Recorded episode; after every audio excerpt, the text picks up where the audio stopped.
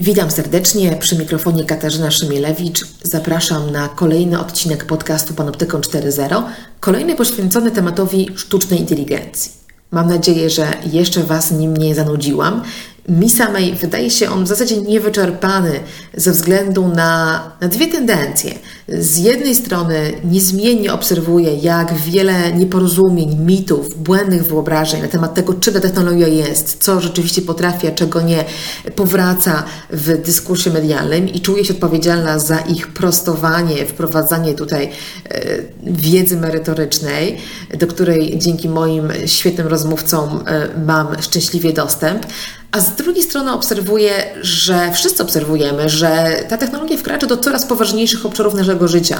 To nie są już tylko aplikacje dla konsumentów, użytkowników internetu, doradzające nam, czy pójść pobiegać, e, jakie badania medyczne zrobić, albo co zjeść na śniadanie, ewentualnie w jaką treść w internecie kliknąć, e, ale także programy wspierające sędziów, mm, policjantów, lekarzy, polityków e, przy podejmowaniu ważnych decyzji.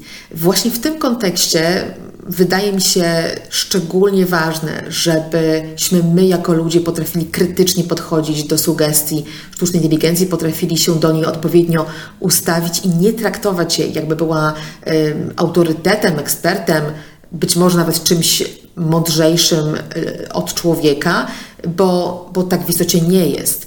No i właśnie ten styk człowieka z programem komputerowym lub czymś, co go udaje, o tym za chwilę, podrążę dziś w rozmowie z profesorem Michałem Klichowskim, pedagogiem z Uniwersytetu Adama Mickiewicza w Poznaniu, który bada wpływ technologii na to, jak funkcjonujemy, jak się uczymy, jak zapamiętujemy, mm, w jaki sposób człowiek wchodzi w interakcję z technologią, a niedawno przeprowadził bardzo ciekawe badanie interakcji e, człowieka z czymś, co udawało sztuczną inteligencję, sugerowało działania, sugerowało błędne działania, a no właśnie, zaraz dowiemy się, co się działo e, mimo takich błędnych sugestii. Witajcie w podcaście Panoptykon 4.0. Mówi do Was Katarzyna Szymielewicz. Jestem prawniczką i prezeską Fundacji Panoptykon, która reaguje na zagrożenia związane z rozwojem nowych technologii i to, co dzieje się na styku tej technologii człowieka. W Panoptykonie 4.0 mam ten komfort, że nie zaglądam do ustaw, nie gadam z politykami, ale mogę zrobić coś ciekawszego, mogę zajrzeć na zaplecze tych technologii, przemyśleć to, skąd się wzięły, co tak naprawdę zmieniają w naszym życiu, jak działają i rozmawiam o tym z ludźmi, którzy wiedzą, wiedzą, bo badają, wiedzą, bo są praktykami e, i tą wiedzą potrafią się dzielić. Technologie i człowiek. Człowiek i technologie. Gdzie na tym styku czekają na nas zagrożenia? Jak korzystać z technologii, by na nich skorzystać? Jak kontrolować, kto gromadzi o nas informacje i do czego ich używa? Z ekspertami i praktykami rozmawia Katarzyna Szymielewicz. Panoptykon 4.0 Podcast to KFM.pl i Fundacji Panoptykon. Dziękuję e, Panie Profesorze, że przyjął Pan zaproszenie do rozmowy. Bardzo, bardzo dziękuję za zaproszenie. Jest mi bardzo miło, że możemy się tutaj spotkać i, i porozmawiać o tym eksperymencie, który rzeczywiście na pierwszy rzut oka może się wydawać e, nieco kontrowersyjny, ale, ale chyba aż tak bardzo nie był. No właśnie, między innymi to jest w Waszym badaniu bardzo ciekawe. Wyniki eksperymentu, o, których, o którym Pan mówi, przebiły się do mediów w postaci bardzo mocnych tez, e, jako dowód na to, że ludzie ufają podpowiedziom sztucznej inteligencji w zasadzie bezkrytycznie. Że nawet wtedy, kiedy te podpowiedzi wydają się im niewłaściwe, nieoparte na, na rzetelnych danych, kiedy mają podstawy tak sądzić i tak za nimi podążają. No, jeśli naprawdę tak jest, to uważam, że jako społeczeństwo mamy poważny problem, bo przecież tych podpowiedzi na różnych frontach, od takich banalnych konsumenckich aplikacji, e, które podpowiadają nam, e, czy pójść pobiegać, jak się odżywiać i e, w jaką treść kliknąć, e, po bardzo poważne zastosowania e, w wymiarze sprawiedliwości czy medycynie będzie coraz więcej. Lepiej byłoby, żebyśmy potrafili zachować krytyczne myślenie. Jak jest? Czy interpretacja badań, która pojawiła się w mediach, jest przesadzona, czy rzeczywiście mamy taki problem? Wiadomo, że w tych komunikatach medialnych zawsze pokazuje się taką, można powiedzieć, główną tezę, e, która, która zawsze jest pewnym uproszczeniem czy, czy, czy pewnym uogólnieniem. E, no i tutaj na pewno mamy do czynienia z takim uogólnieniem, że nie dotyczy to wszystkich, czyli e, to nie było tak, że w tych moich eksperymentach, dlatego że, że w tym artykule nie, jest zaprezentow- nie są zaprezentowane wyniki jednego eksperymentu, ale w zasadzie pewnego cyklu. Rozumiem, że jeszcze nieskończonego, więc nie... jeszcze Pani porozmawiamy o tym, co, co, co dalej, tak? tak? Ale jest to cały większy projekt badawczy, który... Tak, dokładnie. Jest to, jest to duży projekt, a tutaj chodziło o to, żeby zaprezentować pewne takie podstawowe mm, wnioski e, i troszeczkę e, pobudzić też do, do refleksji i do tego, żeby drążyć dalej ten temat. Natomiast w tych eksperymentach, których wyniki zostały opublikowane w tym artykule, e, to nie było tak, że wszyscy byli tak bezkrytyczni w stosunku do sztucznej inteligencji. Natomiast w tym docelowym eksperymencie, czyli w tym, e, który jakby wieńczył tą część badań, które zostały opublikowane w tym artykule, no tam faktycznie ponad 85% e, badanych taką, takie podejście przejawiało, więc jest to e, bardzo, bardzo niepokojące i rzeczywiście można powiedzieć, że było tak, że te osoby całkowicie traciły krytyczne myślenie, i e, zupełnie przestawały e, analizować sytuację, zakładały, że skoro sztuczna inteligencja podpowiada pewien sposób działania, to nie muszą już się nad tym zastanawiać i tak postąpią. Czyli faktycznie, e, że ta taka podstawowa teza, którą, którą media e, pokazały, no ona jest prawdziwa, tak? Wyszło, wyszło z, tych, z tych badań. No, trzeba oczywiście tutaj zastanowić się troszeczkę głębiej nad tym wynikiem, mm. kim były osoby. No właśnie, o to tak wszystko będę chciała dopytać, ale bo... zanim wejdziemy w możliwe, być może różne interpretacje tego, co się wydarzyło w eksperymencie, opowiedzmy, na czym on dokładnie polegał. Co tak naprawdę mhm. zrobił Pan w tym badaniu i, i, i, może dlaczego tak? Więc y, cały ten projekt badawczy, y, on ma z założenia testować różne teorie z zakresu psychologii społecznej E, podmieniając w pewien sposób e, człowieka na maszynę. Czyli w tych wszystkich teoriach e, one badały, czy one dotyczą interakcji między ludźmi. No i w tym moim pomyśle chodzi o to, żeby daną teorię testować czy jej założenia sprawdzą się, czy, czy jej przewidywania dotyczą też interakcji człowieka z maszyną, czy ludzi z maszynami. Czyli to, co mamy ugruntowane w psychologii od, od, od, od lat, pewnie dekad, jeśli chodzi o interakcje między ludźmi, na ile te same mechanizmy mogą zadziałać w interakcji człowieka i, I maszyny. I maszyny. Dokładnie. No i, i właśnie ten artykuł, o którym dzisiaj mówimy, on prezentuje badania, które dotyczyły jednej z tych teorii i to była pierwsza część. Jest to, to teoria, którą najczęściej nazywa się teorią dowodu społecznego. I ta teoria mówi o tym, że mm, jeżeli ludzie mm, znajdują się w pewnej sytuacji, która najczęściej jest nowa, nietypowa, która jest taka trochę niedookreślona, że ludzie troszeczkę nie wiedzą, jak się w niej zachować, e, co jest. Nie mają wzorca ani wiedzy z tak, wcześniejszych nie, doświadczeń, tak? Trudno jest im określić sobie, które z ich zachowań byłoby poprawne, i oni w zasadzie szukają jakichś wskazówek dla tych własnego zachowania i nie znajdują ich w sobie. Sensie ich doświadczenia, e, ich wiedza nie pozwala im określić sobie, które zachowanie będzie najlepsze, e, i w takich sytuacjach ludzie najczęściej szukają wskazówek w zachowaniach innych osób. Czyli po prostu patrzą, jak inne osoby zachowają się w tej sytuacji, no i wtedy kopiują to zachowanie. Najczęściej jest tak, że, że kopiują to bezrefleksyjnie. I im sytuacja jest trudniejsza, bardziej nerwowa, jeżeli jest jakieś zagrożenie, jakaś presja czasowa, czyli tą decyzję trzeba podjąć szybciej, im te czynniki są bardziej e, tutaj e, widoczne, tym ten mechanizm bardziej działa. No i w tym moim. To tak kolokwialnie chyba nazywa się owczym pędem e, tego typu. Tak można zachowań. powiedzieć, aczkolwiek no tutaj na przykład może to być sytuacja jeden na jeden, czyli powiedzmy jest jeden człowiek, który nie wie jak się zachować mhm, i jeden człowiek, dłużej... który w jakiś sposób postąpi, no i to zachowanie może być skopiowane, czyli, czyli to nie musi być koniecznie jakiś taki mechanizm trochę z zakresu psychologii tłumu. No i w tym moim eksperymencie chodziło o to, żeby stworzyć taką sytuację, która jest e, trudna, e, stresująca w pewnym stopniu, e, w której trzeba podjąć bardzo szybko decyzję. No i w zasadzie ta decyzja jest niemożliwa do podjęcia można dokonać pewnego jakiegoś procesu myślowego i poszukać jakiegoś rozwiązania, ale nigdy nie uzyska się takiego pełnego przekonania co do tego, jak powinniśmy się zachować. No i chodziło o to, żeby w tej sytuacji osoba, która poczuje taki pewien deficyt informacji, żeby zobaczyła, jak zachowuje się maszyna. No i chciałem sprawdzić, czy te osoby w takiej sytuacji skopiują to zachowanie maszyny. Hmm, no i dał mi Pan zadanie rzeczywiście niemożliwe, bo mieli e, oszacować, który z, z, która z postaci pokazanych im na zdjęciach w zasadzie identycznych może planować zamach terrorystyczny, może być terrorystą w oparciu o absolutnie niewystarczające dane, e, rzekomo pochodzące z portalu społecznościowego, ale bardzo okrojowe, tak, prawda? Te dane w zasadzie na nic nie pozwalały. Te dane na nic nie pozwalały, ale z drugiej strony na podstawie wcześniejszych badań dotyczących jakby percepcji czy postrzegania różnych danych z profilów społecznościowych zostało wyliczone to, że wśród tych osób można mm, jakby przedstawić e, osoby, które są do siebie całkowicie mm, podobne, czyli niczym się nie różnią e, i są całkowicie przeciętne. Czyli chodziło w największym skrócie o to, żeby pokazać badanym sześć e, osób, czy sześć zbiorów danych z portalu społecznościowego i żeby wśród tych sześciu osób były dwie osoby, które są całkowicie przeciętne i całkowicie e, niczym się nie różniące.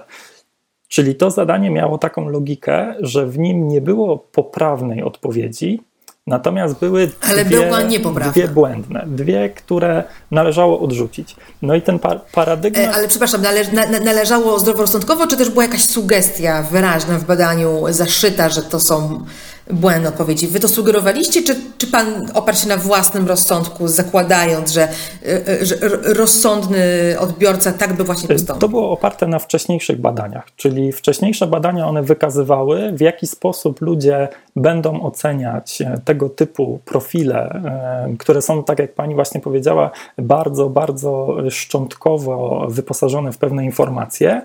I z tych wcześniejszych badań my wiedzieliśmy, co mniej więcej powinno się w tej sytuacji sytuacji wydarzyć. Natomiast. Gdyby nie podpowiedzi programu tak, ale żeby być. Czy też czego, czego udawało. Ale żeby być tego pewnym, to przeprowadziliśmy takie duże badanie na, na 750 osobach e, z 13 różnych krajów, w którym przetestowaliśmy to. Czyli tam nie było żadnej podpowiedzi sztucznej inteligencji czy maszyny, ale chcieliśmy zobaczyć, czy faktycznie ludzie będą odrzucać te dwie osoby całkowicie e, i czy będą próbowały wybrać, wskazać kogoś z tych pozostałych czterech osób, kto nie jest aż tak przeciętny. Tak, one miały, one miały uskrajnione pewne cechy, czyli na podstawie znowu wcześniejszych badań, na przykład wiedzieliśmy, co to oznacza mieć bardzo dużo znajomych na portalu społecznościowym. Czyli były takie badania, które wskazały, że są takie wartości, w których praktycznie wszyscy ludzie uznają, że te osoby mają strasznie dużo znajomych. Albo, że są takie wartości, które pokazują, że ktoś ocenia, że ta osoba jest zdecydowanie za bardzo aktywna, w sensie ona jest taka nadaktywna na tym portalu. Albo na przykład, że są takie wartości, które pokazują, że ktoś ma skrajnie mało, zbyt mało znajomych, że to jest dziwne, że on ma tak mało, czy że jest I bardzo... w normalnych warunkach spodziewalibyście się, że właśnie takie e, przypadki ludzie uzna... będą uznawali za podejrzane, te... albo bardziej Dokładnie, podejrzane niż te zupełnie przeciętne. Że badani jakby sens. zaczną szukać e, jakiejś wskazówki w tych danych, czyli zaczną tworzyć pewną jakąś analizę, czyli mówić, hmm, może to jest jakaś osoba, która musi mieć bardzo dużo znajomych, bo ona udostępnia mm -hmm, jakieś mm dziwne informacje.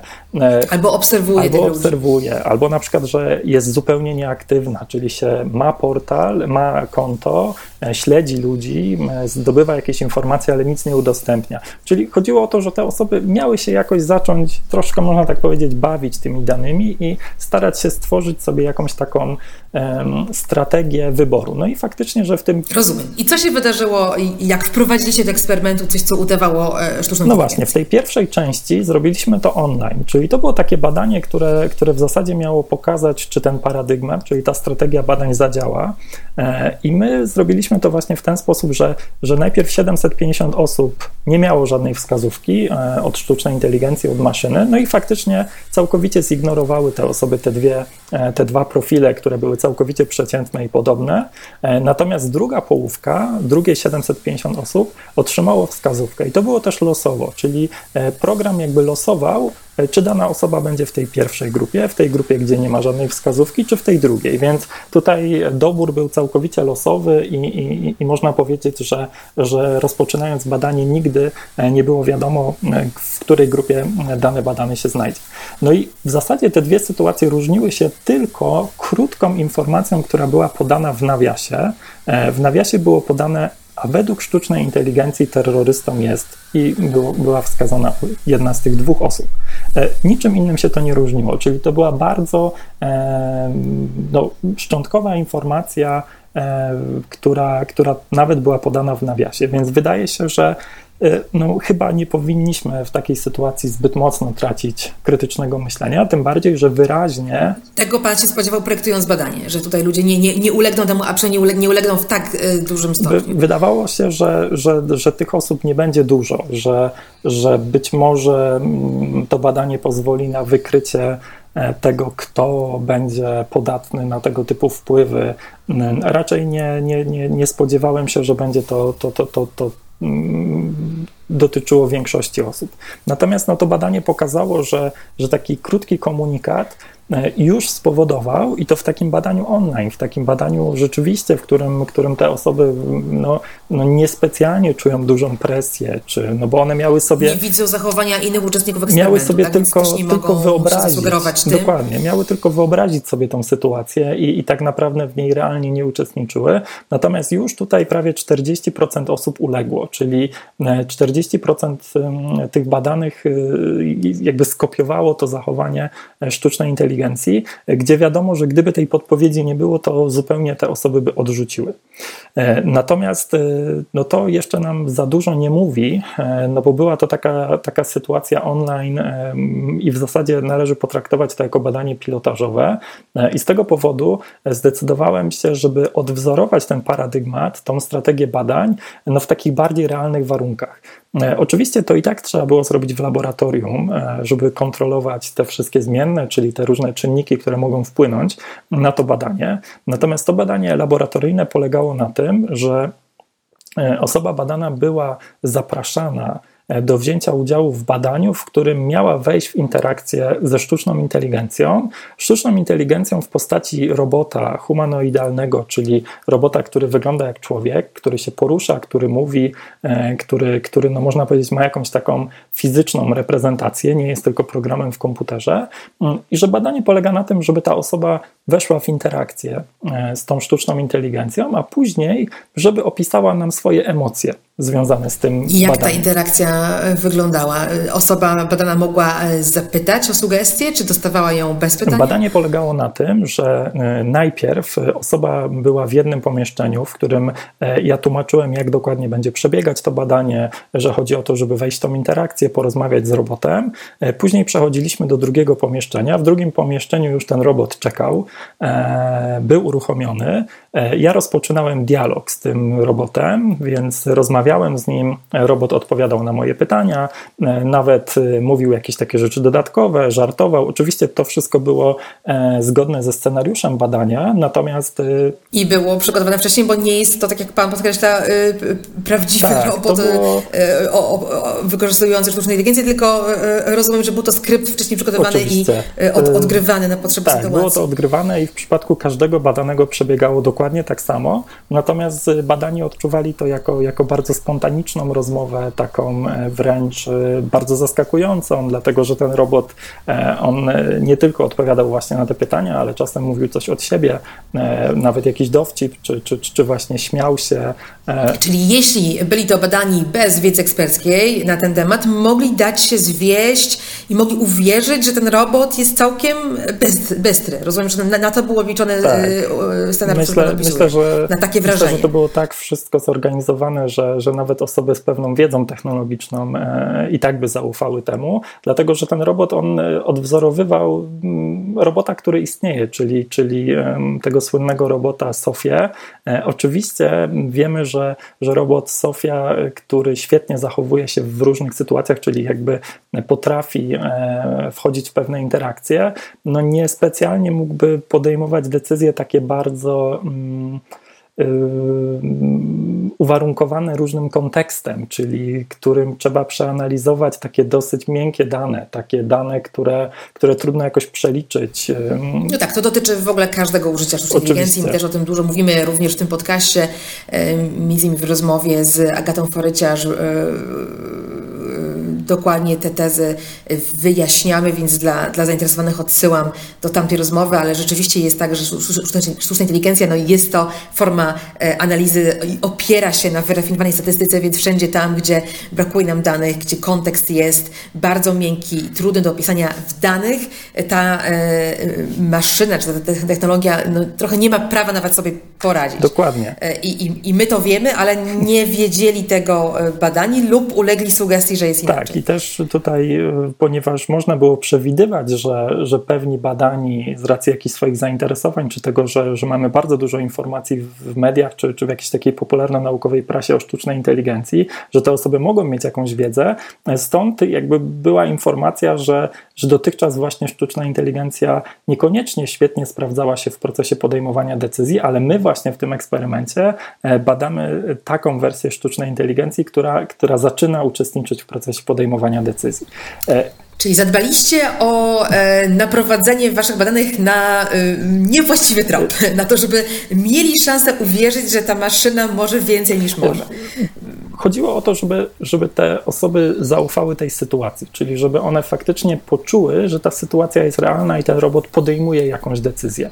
E, tak naprawdę nie mówiliśmy, czy ten robot e, jest wyszkolony, czy potrafi podejmować decyzje, natomiast mówiliśmy o tym, że, że będziemy badać to, w jaki sposób te roboty w takich sytuacjach e, podejmowania decyzji się zachowują, ale że nam chodzi tylko i wyłącznie o to, żeby poznać, e, jakie emocje wywołała ta sytuacja u badanych. I faktycznie, kiedy rozpoczynało, rozpoczynało się to badanie, to ja rozmawiałem z tym robotem, przedstawiałem mu tą sytuację, czyli sytuację, która wcześniej była w tym badaniu online, czyli że znowu trzeba wybrać, kto jest terrorystą wśród sześciu osób, i mówiłem robotowi, że tym badaniu on ma wczuć się w to, że jest policjantem i że tak naprawdę on musi podjąć tą decyzję.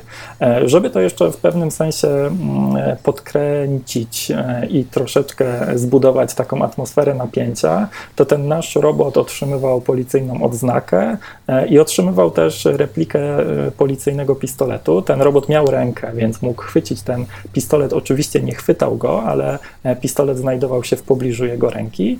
No i robot miał zdecydować. E, było to wszystko tak e, zaprogramowane, że w momencie, w którym robot miał podjąć tą finalną decyzję, e, wzrastał taki dźwięk wydawany przez tego robota, więc wydawało się, że tam jakiś proces technologiczny zachodzi. No i to trwało. Proces obliczeniowy, tak, mielenie proces danych. obliczeniowy. Tam był taki specjalny silniczek, który w tym momencie się uruchamiał i robił taki troszeczkę większy hałas i mijało kilka sekund, po czym robot podejmował decyzję. Później ja dopytywałem go o to, czy jest pewny tej decyzji i czy gdyby ta sytuacja była prawdziwa, to czy tak by zdecydował i czy by wziął ten pistolet i czy by wyeliminował naprawdę tą osobę. No i robot to potwierdzał. Później kończyła się ta interakcja e, i badani mieli wypełnić e, taki formularz dotyczący swoich emocji, e, co czuli, jakie mają opinie na temat takich robotów, czy uważają, to były takie różne pytania dotyczące tego, czy uważają, że robot w pewnych sytuacjach może podejmować lepsze czy gorsze decyzje od człowieka. Nawet było takie pytanie dotyczące tego, czy, czy te osoby uważają, że taki robot może być atrakcyjny fizycznie, e, czy, czy może być partnerem, czy może być e, jakimś pomocnikiem.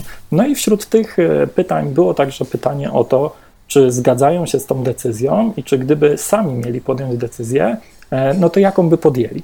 No i badani rzeczywiście w czasie tego eksperymentu ponad 85% osób e, określało, że całkowicie się zgadza z tą decyzją i że gdyby mieli podjąć e, decyzję własną, e, no to by podjęli dokładnie taką samą, jak podjął robot. A czy różniły się odpowiedzi w, te, w tej grupie, która, która przyznała rację podpowiedziom robota, e, tak jak już wyjaśniliśmy, dość. E, E, zaskakującym w zasadzie, tak? Bo, bo, bo, bo w innych warunkach e, mówi Pan, że są dowody na to, że sami ludzie wybraliby inną mhm. odpowiedź niż, niż tę, którą sugerował robot.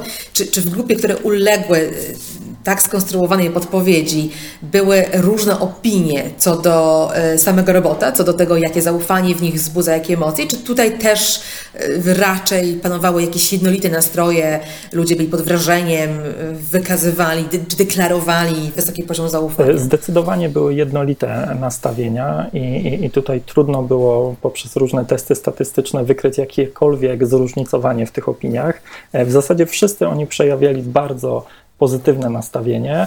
E, jedynym takim pytaniem właśnie, w którym e, raczej badani byli sceptyczni, to była właśnie ta atrakcyjność fizyczna, atrakcyjność seksualna takiego robota. Tutaj raczej e, wszyscy określali, że, że, że tutaj człowiek zawsze będzie bardziej atrakcyjny, czy, czy, czy bardziej jakoś pociągający od robota.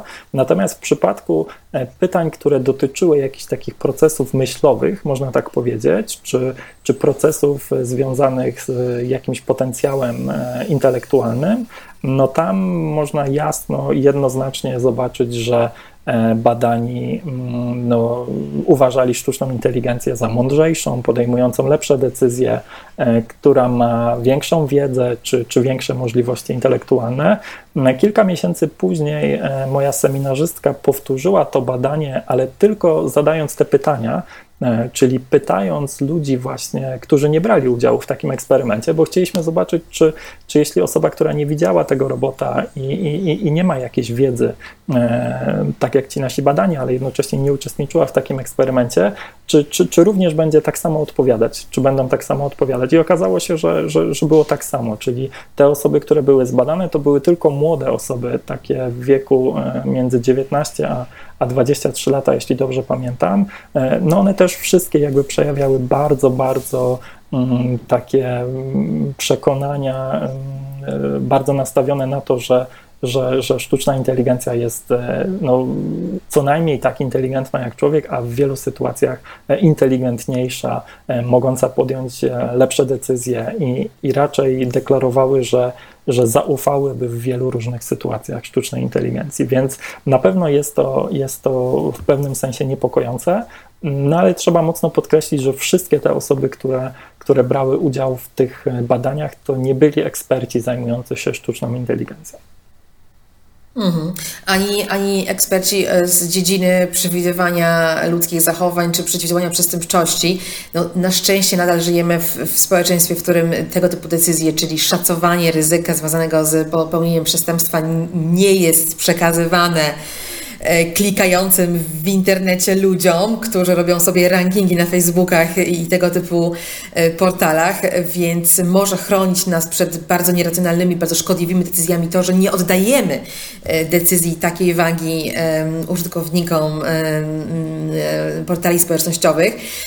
No ale chciałabym jeszcze, jeszcze podrążyć interpretację tych badań, bo w, w tych medialnych interpretacjach bardzo podbijany jest wątek zaufania i, i Pan też o tym mówi, że ludzie biorąc udział w eksperymencie ewidentnie zaufali temu robotowi. Ja mam wątpliwości, czy zaufanie tutaj w ogóle pasuje jako, jako kategoria, która nam tłumaczy to, co się wydarzyło. E, czy nie mogłoby być też tak, e, że ludzie w zasadzie no właśnie nie ufają, nawet czują się w jakiś sposób zagrożeni, y, czują być może nawet niepokój w interakcji z taką maszyną, takim urządzeniem, szczególnie jeżeli on ma ten humanoidalny kształt, bo przecież wiemy, znamy efekt doliny niesamowitości, tak, też, też zbadany w psychologii, że wręcz w interakcji z czymś takim, z czymś humanoidalnym nie czujemy się komfortowo, więc nawet może nie chodziło o, o, o, o nie musiało chodzić o zaufanie, mogło chodzić o, o inny czynnik, o czynnik po prostu mojego własnego zagubienia, tego, że ja nie mam wystarczająco wystarczających danych, żeby odpowiedzieć na trudne pytanie, a mam e, takie zadanie e, od badaczy, muszę się na czymś oprzeć i w zasadzie jedyne na czym się mogę oprzeć to jest ta podpowiedź, bo nic innego nie mam. E, czy, czy, czy to, co uzyskaliście, nie mogłoby wynikać z prostego zagubienia w sytuacji lub dodatkowo jeszcze przeświadczenia badanych, że ta sztuczna inteligencja, ten robot ma dostęp do dodatkowej wiedzy, do której ten człowiek uczestniczący w badaniu dostępu nie miał? To rzeczywiście jest bardzo, bardzo taki ciekawy trop i my przewidywaliśmy mm, to, że ta interpretacja może być trudna tych danych, dlatego no, poczyniliśmy wiele różnych kroków, żeby dowiedzieć się, dlaczego badani tak wybrali. I tutaj po pierwsze, jakby to były dwie grupy takich danych, które nam pomogły w tej interpretacji. Jedna z tych grup, jedna grupa to były dodatkowe pytania dla osób, które uległy sztucznej inteligencji, żeby się dowiedzieć dlaczego. I jeszcze był dodatkowy eksperyment, i teraz, jeśli można, to jakby o tych dwóch wątkach e, powiem, czyli e, wszyscy badani, którzy decydowali się skopiować zachowanie sztucznej inteligencji, e, otrzymywali zarówno w tym badaniu online, jak i w tym badaniu w realu dodatkowe pytania. Czyli w przypadku badania online byli przekierowywani do dodatkowego pytania, w którym mieli wyjaśnić, dlaczego tak wybrali. No bo chodziło nam o to, że no mogłoby być tak, że, że osoba tak naprawdę naprawdę chciała wybrać to, co wybrała i że nie uległa sztucznej inteligencji, albo na przykład mogła jakoś tak nieświadomie to zrobić, czyli mogła być, przeczytać to, że sztuczna inteligencja coś wskazuje, ale w gruncie rzeczy mieć takie poczucie, że ona sama to wybrała, czyli to też mógłby być taki, taki dosyć ciekawy mechanizm. I ja bardziej skłaniałem się do tego, że ludzie będą w ten sposób funkcjonować, że oni nie będą przyznawać się do tego, że, że bo tak wybrała sztuczna inteligencja i dlatego tak wybieram, tylko raczej będą mówić, że no, wszystko na to wskazuje, tak? że, że tutaj przeanalizowałem te dane i, i, i tak, tak z tego wynika. Natomiast tak nie było. Wszystkie osoby, które, które skopiowały to zachowanie sztucznej inteligencji, one jednoznacznie i bardzo mocno podkreślały, że wybrały to, co wybrały, dlatego, że tak podpowiadała sztuczna inteligencja. Ale drążyliście tak. wyobrażenie tak. tych ludzi o, o, o tym, jaką wiedzę miała ta sztuczna inteligencja? Czy ona miała na przykład Zgadza dostęp się. do dodatkowych Zgadza danych się. na temat sytuacji? Aha. Miały te osoby właśnie wtedy, wtedy dokładnie to opisać. E, no i tutaj były, były takie, te wypowiedzi były też różnej jakości, można powiedzieć, bo niektóre osoby bardzo zdawkowo odpowiadały, które rozpisywały się bardzo mocno, natomiast pobrzmiewało w tym takie przekonanie, że sztuczna inteligencja w ich wyobrażeniu, czyli w wyobrażeniu tych, tych moich badanych, że sztuczna inteligencja no, przypomina jakiś taki umysł roju, czyli że, że sztuczna inteligencja ma dostęp do pewnych danych, do, do pewnych może statystyk, do, do pewnych informacji, których my nie widzimy, nie dostrzegamy, że tak naprawdę mm, biorąc udział w tym badaniu, mogliśmy przeanalizować pewne informacje, ale sztuczna inteligencja przeanalizowała coś jeszcze.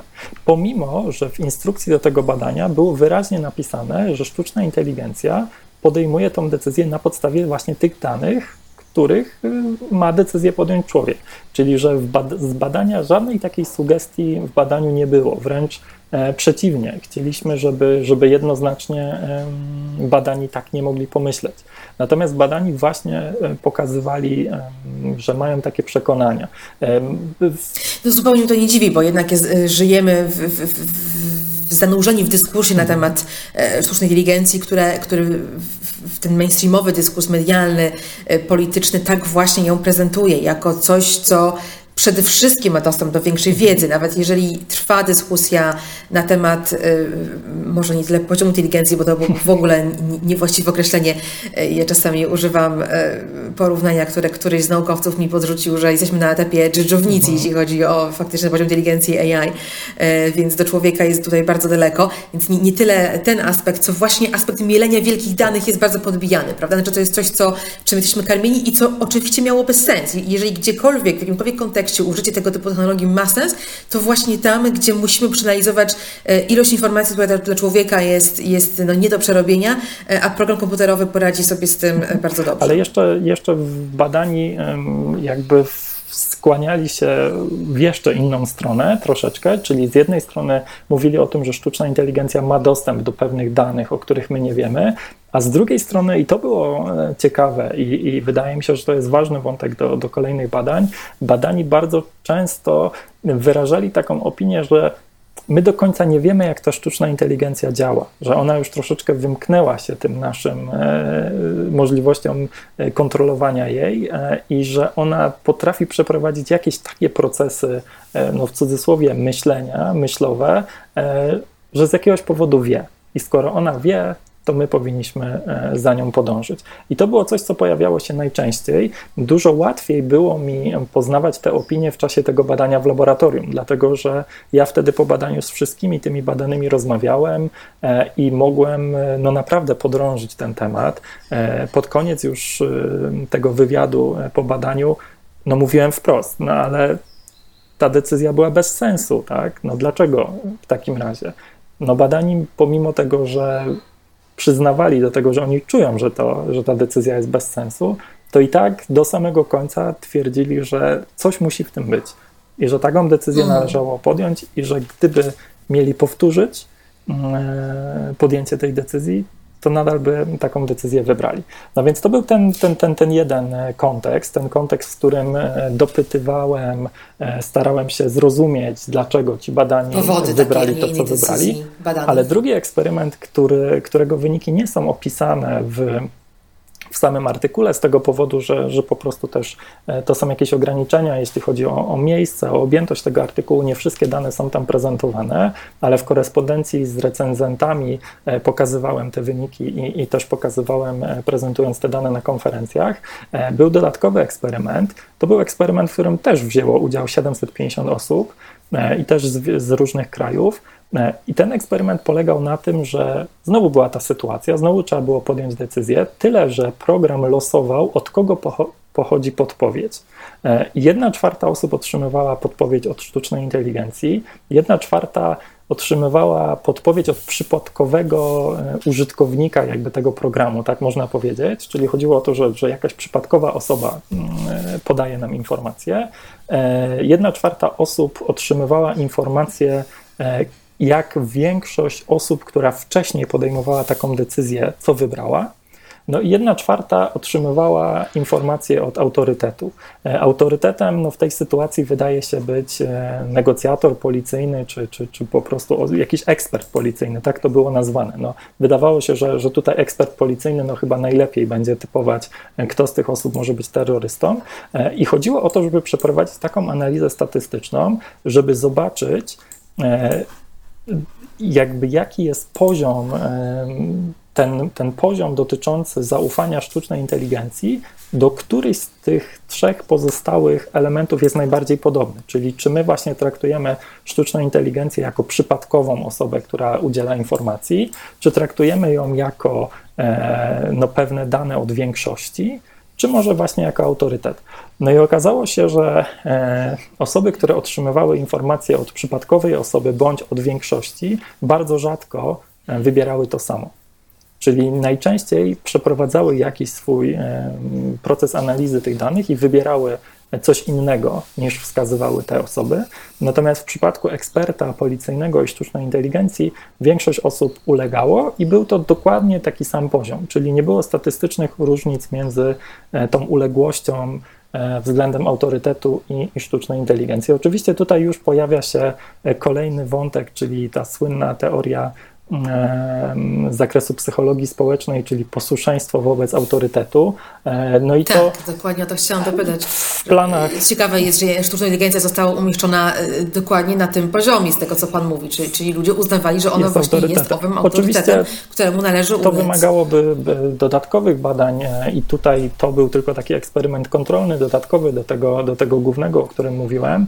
W planach właśnie było, żebyśmy mm, prowadzili w laboratorium dokładnie takie badanie E, w którym, w którym mieliśmy symulować tą sytuację ze słynnego eksperymentu Milgrama, e, ale w, w jednym z warunków tym nauczycielem, znaczy nie nauczycielem, tylko tym eksperymentatorem miał być robot, e, sztuczna inteligencja i, i, i, to na pewno byłoby fascynujące badanie, no, które nie zostało zrealizowane z, ze względu na pandemię, bo miało być ono realizowane w maju zeszłego roku, nie prowadzimy teraz badań w laboratorium z udziałem ludzi. Hmm. E, Czyli nie ma szansy, żeby szybko żeby te dane poznać. Wrócić. E, mówię już o tym otwarcie, być może jacyś naukowcy gdzieś skopiują ten pomysł hmm. i, i, przeprowadzą e, w jakichś warunkach. Wiem, że takie badania też można prowadzić w warunkach wirtualnych, oczywiście w takim pewnym uproszczeniu, z jakimiś awatarami i, i były takie replikacje eksperymentu Milgrama. Być może ktoś się, ktoś się pokusi, być może, hmm. być może mój zespół kiedyś, kiedyś jeszcze wróci do do tego, do tego wątku i te badania przeprowadzić trzymał krzyki, byłabym bardzo ciekawa wyników, a, a tymczasem mamy to, co mamy. Mamy wyniki waszego e, pierwszego eksperymentu, e, dość już trzeźwiące, o ile nie niepokojące. E, podrążmy w takim razie wspólnie, z, z czego to może wynikać już, już poza, poza sferą psychologii, którą zbadaliście. No, dla, mnie, dla mnie to, co Pan opisuje, jest krytyczną recenzją dyskursu medialnego przede wszystkim. Tak sobie to wyobrażam, że jeżeli ludzie, którzy zagotowali się do eksperymentu żyją w tym samym, w tej samej przestrzeni medialnej, w której ja żyję od, od, od dekady, to są rzeczywiście karmieni dość, dość fałszywymi obrazami tego, co potrafi sztuczna inteligencja. W tym dyskursie mainstreamowym mamy mnóstwo przekazów, które no, właśnie ów obraz fałszują, czyli podbijają jej możliwości ponad to, co potrafi. Do tego jeszcze dochodzi kultura popularna, wyobrażenia z filmów, science fiction i nie tylko, gdzie właśnie pojawia się to przejęcie władzy nad człowiekiem e, i, i, i, i te, dwie, te dwie rzeczywistości, rzeczywistość newsowa, która karmi się doniesieniami, że oto AI rozwiązała lub rozwiązuje jakiś trudny dla człowieka problem i z drugiej strony popkultura wzięte, e, e, współpracujące niejako e, e, w kształtowaniu tego, jak sobie to wyobrażamy, dla mnie są, e, jeżeli ktoś tu jest winny, to właśnie tu bym szukała źródła mm, nadmiernego zaufania. Jak pan to widzi? Rzeczywiście ja starałem się nawet w artykule troszeczkę to pokazać, czyli, czyli pokazać, jak mniej więcej e, pewne informacje o sztucznej inteligencji one krążą w tym e, systemie, czy to internetu, czy, czy jakichś przekazów medialnych. E, I rzeczywiście tak jest, że na przykład powiedzmy w sytuacji, w której jakiś algorytm stworzył model kostki Rubika i ją ułożył, no to do, raczej do, na różnych blogach, czy, czy takich popularno-naukowych portalach, czy, czy, czy, czy, czy na, w informacjach, w portalach społecznościowych nie trafiają informacje o tym, że y, mamy pewien zaawansowany algorytm, który może stworzyć pewien model, w którym coś da się zrobić, tylko raczej trafia bardzo prosta informacja, że sztuczna inteligencja rozwiązuje kostkę Rubika lepiej niż człowiek. E, I to, mhm. jeżeli przeczytamy oryginalny art... To lepiej niż człowiek jest dodane. rzeczywiście chyba klub, tak. prawda? E, po, powracająca mantra, która... która a jeżeli e, sięgniemy do oryginalnej mhm. pracy dotyczącej tego algorytmu, to tam takiej informacji nie ma, że, że ten algorytm zrobił to lepiej niż człowiek e, i że tutaj jest jakiś większy potencjał. Oczywiście on pokazuje. E, Co więcej, człowiek go zaprogramował, człowiek dał mu dane, człowiek wymyślił, jak on ma to zrobić, i algorytm poradził sobie zadaniem, które człowiek mu wymyślił, przypisał Dokładnie. i jeszcze wsparł go w jego rozwiązaniu. Więc to, że człowiek jest obecny zawsze w interakcji e, ze sztuczną inteligencją jako projektujący, wymyślający, nadzorujący, kompletnie e, umyka z tych przekazów. Umyka i... Jeżeli pojawia się człowiek, to jako, jako ten, który przegrał w, jakimś, w jakiejś konkurencji, w jakiejś grze. I to, to oczywiście bardzo, bardzo fajnie się sprzedaje, no bo, bo, bo taka informacja od razu e, jest przekazywana, rozpowszechniana i wiele, wiele osób ją cytuje i, i, i przytacza, tak naprawdę zatracając troszkę ten, ten, ten oryginalny mm, wymiar tej informacji informacji, czyli ten, ten oryginalny artykuł, e, ale też jeżeli spojrzymy sobie właśnie na, na, na, na kulturę popularną, czy na przykład wiele powieści, które w ostatnim, e, w ostatnim czasie powstaje, to często są takie powieści trochę kryminalne, e, które kończą się tym, że nagle okazuje się, że to właśnie sztuczna inteligencja całą sytuację zaaranżowała, przechytrzyła. Nawet ostatnio jakąś taką polską powieść na ten temat czytałem, w której też w ostatnim rozdziale okazuje się, że to właśnie sztuczna inteligencja wszystkich zaszachowała i, i, i stworzyła tą, tą, tą, tą, kryminalną rzeczywistość. E, więc wydaje mi się, że, że my faktycznie jesteśmy karmieni takimi, takimi informacjami, e, które są e, uproszczeniami i które pokazują jakby trochę tak ekstrapolują to, co sztuczna inteligencja potrafi na bardzo wiele pól, czy w zasadzie na wszystkie pola, e, a tak jak wiemy, no, ta sztuczna inteligencja jest efektywna w bardzo wąskim zakresie. No i bardzo mi się podoba taka, takie porównanie, które jeden z naukowców stworzył. E, on powiedział, że sztuczna inteligencja funkcjonuje jak autystyczny savant, czyli ona świetnie potrafi przeanalizować pewien zbiór wąskich e, danych, czyli wąskich nie w sensie takim, że jest tych danych mało, ale wąskich w sensie one dotyczą wąskiego jakiegoś zagadnienia i świetnie potrafi je przeanalizować. Natomiast mm, analiza kontekstu, analiza takich e, niewypowiedzianych, nie do końca określonych kwestii, no już pozostaje mm, poza możliwościami. No a ta sytuacja, która była w tym moim eksperymencie, no właśnie jest taką sytuacją. Czyli w tej mhm. sytuacji trzeba by mm, skłonić się do analizy jakichś miękkich danych, czy, czy do jakichś... E... Mimo, że ich nie było, więc tutaj też trzeba tak. oddać sprawiedliwość temu e, no, decyzjom nieracjonalnym, jakie podjęli mieli badani, oni po prostu nie mieli dostępu do tego miękkiego kontekstu, który rzeczywiście w prawdziwej sytuacji tego typu musieliby przeanalizować.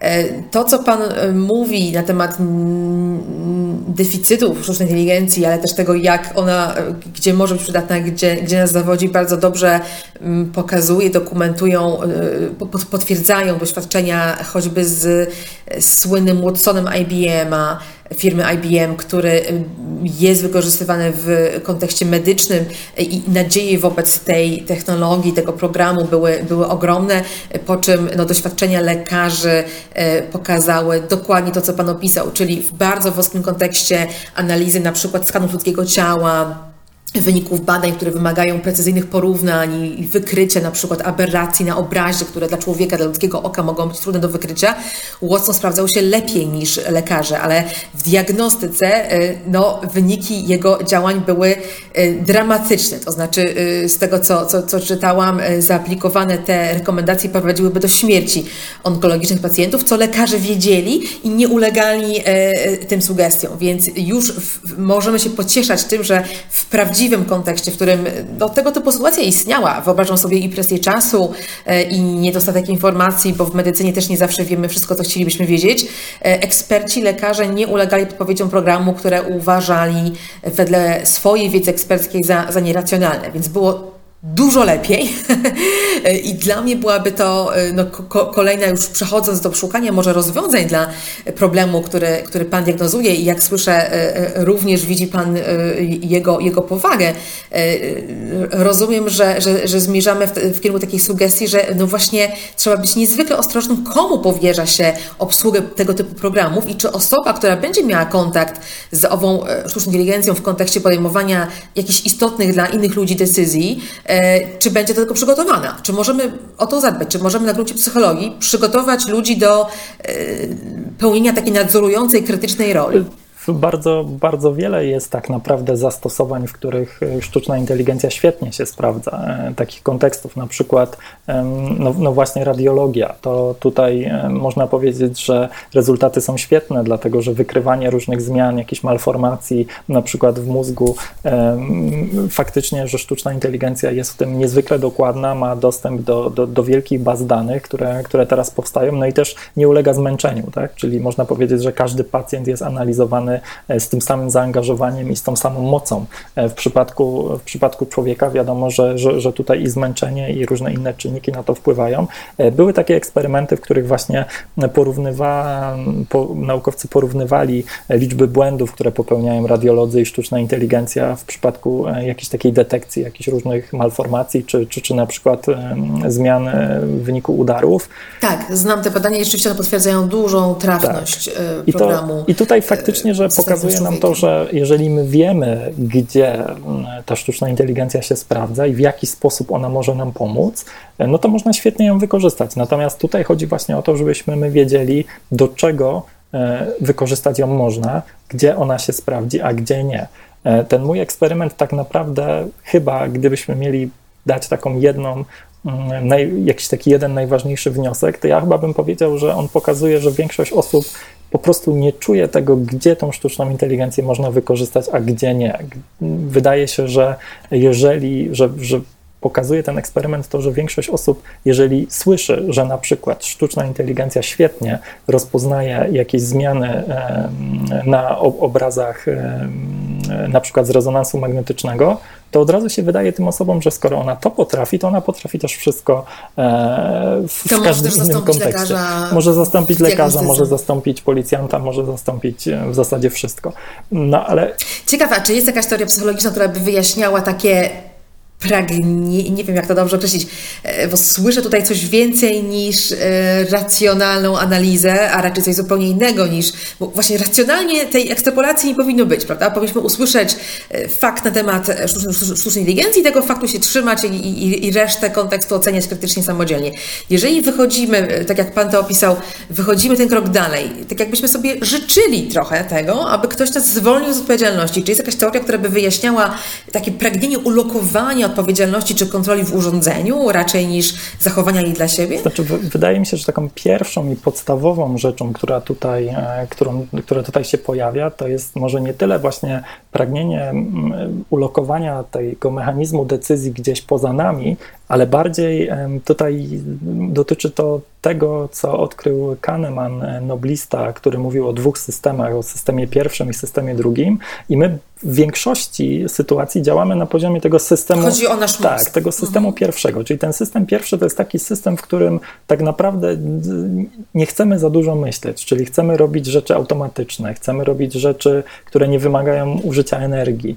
E, Bo są po prostu e, przyjemniejsze lub po prostu znaczyło mniejszy, mniejszy wysiłek. wysiłek. I teraz, jeżeli mamy jakąś sytuację, w, których, w której możemy zmniejszyć ten wysiłek albo w ogóle go nie podjąć, no to chętnie to wybieramy. No i tutaj, e, jeżeli mamy taką właśnie informację, że sztuczna inteligencja w czymś się świetnie sprawdza, no to bardzo wygodnie jest dla nas e, przełożyć to na, na inne sytuacje i zakładać, że tam też się pewnie świetnie sprawdza, więc co będę się nad tym zastanawiać? Skoro ona tak mówi, no tego, to, tego, tak, to tak jest. Tego się obawiałabym najbardziej, że to właśnie system pierwszy i takie nasze podstawowe instynkty. Yy, motywowane potrzebą wygody, potrzebą dokonywania pewnych skrótów w myśleniu, oszczędzania energii, czegoś, co jest ludzkie mhm. i, i, i, naprawdę trudno winić kogokolwiek, że ulega takim mechanizmom, będą podbijały zapotrzebowanie na e, aplikacje, programy, a nawet być może roboty, e, które coś tam z nas zdejmują. I jeżeli to coś to są banalne, banalne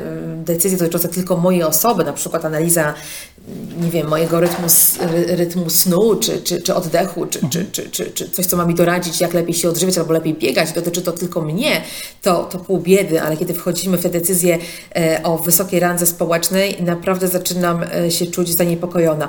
I, już zmierzając e, ku końcowi naszej rozmowy, gdyby miał Pan doradzić, jak w takim razie przygotowywać, no właśnie ludzi do interakcji z takimi systemami, ludzi ekspertów, bo myślę, że o nich rozmawiamy, prawda? Pełna zgoda co do tego, że przecież nikt, mam nadzieję, nikt w Polsce ani w normalnych innych krajach nie powierzy poważnych decyzji, na przykład takich, jakie, jakie wy w eksperymencie wykorzystywaliście e, laikom bez żadnej wiedzy eksperckiej, ale jak w takim razie tych ekspertów przygotowywać? Czy na przykład ich osobowość może mieć jakieś znaczenie w interakcji z maszyną? Czy możemy pójść tak daleko e, e, w kierunku sugestii, że, że trzeba patrzeć na osobowość człowieka, który wchodzi w interakcję i dobierać takich, którzy, no nie wiem, nie ulegają sugestiom zbyt łatwo? Większość tych eksperymentów, które z zakresu psychologii społecznej, które pokazywały pewien typ uległości, e, na przykład względem autorytetu, raczej e, wykazywały, że tutaj cechy osobowości nie, nie mają dużego znaczenia i, i myślę, że, że w przypadku akurat tych interakcji ze sztuczną inteligencją w większości kontekstów również tak będzie. E, z racji tego, że jestem pedagogiem, to zawsze skłaniam się do takich rozwiązań pedagogicznych i tutaj e, też mam takie poczucie, że, że my potrzebujemy pewnej edukacji w zakresie sztucznej inteligencji. To, to tak troszeczkę jest, że e, edukacja w ogóle w kontekście wszelkich technologii jest bardzo, bardzo uboga. Czyli jeżeli mm, zobaczymy, jak bardzo rozwijają się technologie, z jakich technologii korzysta młodzież, dzieci, e, co oni potrafią zrobić e, i, i w jakiej rzeczywistości technologicznej funkcjonują, i później zestawimy to z tym, e, czego oni się uczą o technologiach, no to widzimy ogromną przepaść. E, I ten mój eksperyment też to pokazuje. To pokazuje, że te osoby w większości nie mają specjalnie wiedzy na temat sztucznej inteligencji. Oni posiadają pewne informacje, czyli docierają do nich pewne, e, no tak jak właśnie mówiliśmy, informacje medialne, często uproszczone, czy, czy takie z kultury popularnej, a nie da się ukryć, że, że, że, że dużo tych, tych przekazów kultury popularnej jest teraz bardzo mocno osadzona e, jakby w takie takiej takim e, kontekście troszeczkę naukowym. No, chciałbym, żeby to dobrze można było zrozumieć, czyli na przykład wiele filmów Udaje wiele filmów e, o sztucznej inteligencji na przykład pokazuje jakąś biografię jakiegoś naukowca, tak? czy, czy jakiegoś badacza, czy kogoś, kto Czyli jeszcze pracuje. to wrażenie, że, że to, co widzimy na ekranie, tak, mogłoby się to, wydarzyć, bo stoi za tym że, że stoją za tym jakieś osoby, które faktycznie mają, mają taką wiedzę ekspercką i coś robią w tym zakresie. No więc jeżeli teraz o tym wszystkim pomyślimy, czyli, czyli przeciętna osoba korzysta z technologii w takim sensie, że ma do nich dostęp i widzi, że rzeczywiście różnego typu urządzenia, dzięki wielu urządzeniom można robić niesamowite rzeczy. E, później trafiają do nich różne przekazy medialne, które no, pokazują tą sztuczną inteligencję jako, jako coś, co naprawdę świetnie działa. E, i co jest mhm. opracowywane przez ludzi z wielkim doświadczeniem i z wielką I lepsze wiedzą. niż człowiek. No to mhm. wtedy zaczyna, zaczynamy mieć tego typu problem. Natomiast no, edukacja w tym wszystkim odgrywa wielką rolę, ale tej edukacji w zakresie takich nowych technologii nie ma. I tak naprawdę nie kształtujemy, możemy... Mhm, nie kształtujemy jakichś postaw e, w stosunku do technologii e, i bardzo często no też to widać i w kształceniu nauczycieli, na przykład przyszłych nauczycieli, czy, czy, czy, czy właśnie e, w szkołach, że uczniowie czy, czy, czy studenci, no oni tak naprawdę nie są specjalnie edukowani w zakresie nowych technologii, no a też w zakresie krytycznego myślenia względem technologii. To jest bardzo, bardzo ważny wątek, no, który jest jest bardzo, bardzo mocno e, pomijany e, i, i tak na, wydaje mi się, i to, i to też starałem się pokazać w oparciu o, o, o, różne książki, które w ostatnim czasie powstały za granicą, e, że mm, no właśnie taki wątek, no, czy że, jest taka teza, która mówi o tym, że im bardziej rozwijamy sztuczną inteligencję, tym bardziej e, musimy rozwijać krytyczne myślenie względem niej i, i tym bardziej musimy e, edukować e, ludzi w zakresie tego, czym jest sztuczna inteligencja, do czego ją można wykorzystać, gdzie jej